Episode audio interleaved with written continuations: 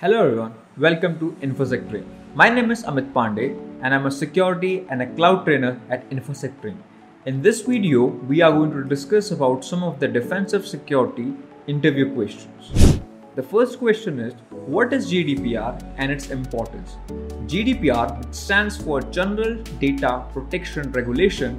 It's a comprehensive data protection and privacy regulation enacted by the European Union. It came into effect on May twenty-fifth, two thousand eighteen and applied to all the organizations processing the personal data of E U citizens, regardless of where the organization is located. G D P R is designed to enhance individual control over their personal data and aims to ensure that companies handle this data responsibly and securely. The important point in G D P R is the first, data protection and privacy. G D P R provides robust safeguard for individual personal data, giving them more control and transparency over how their information is collected, processed, and stored by organization. Second important point is consent and transparency. The regulation requires clear and explicit consent from individuals for data processing activities, ensuring that they are well informed about the purpose and scope of data usage.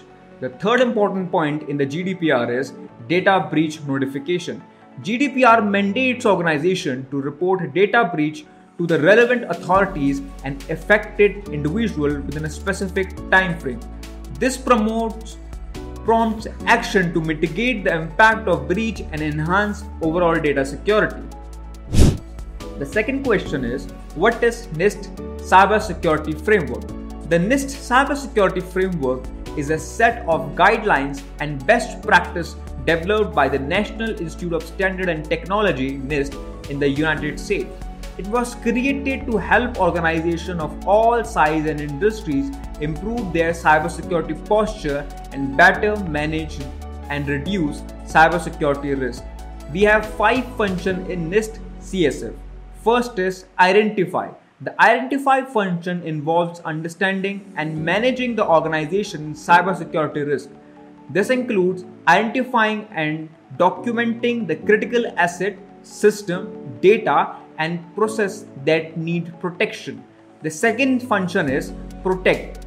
The protect function focuses on implementing safeguards to protect the organization asset and data from cybersecurity threats. This involves developing and deploying security measures, access control, encryption, and security awareness training to safeguard against potential cyber attack.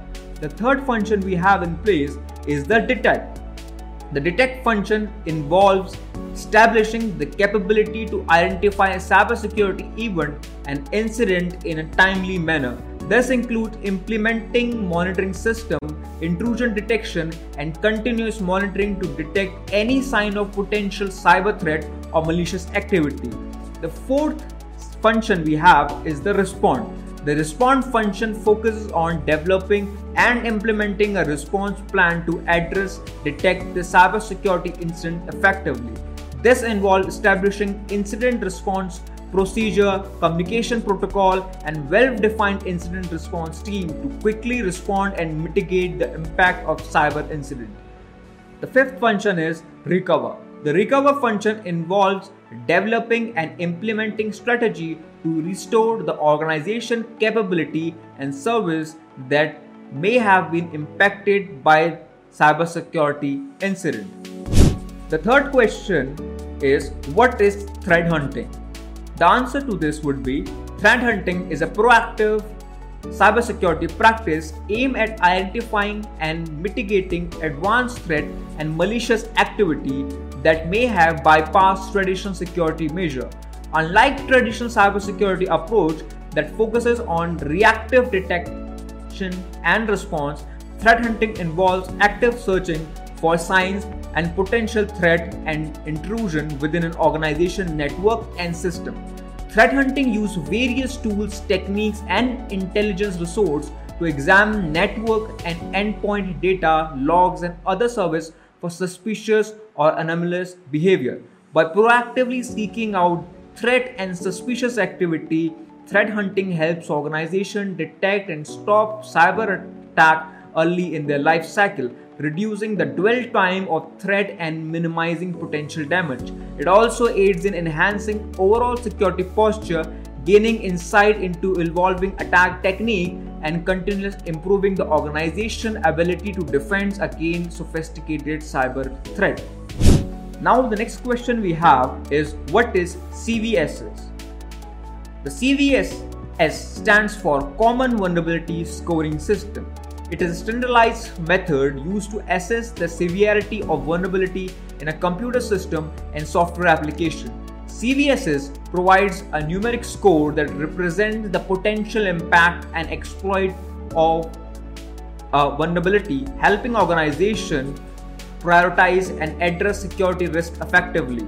The scoring system evaluates vulnerability based on various factors, including the vulnerability-based metrics, temporal metrics, and environmental metrics in a specific system environment.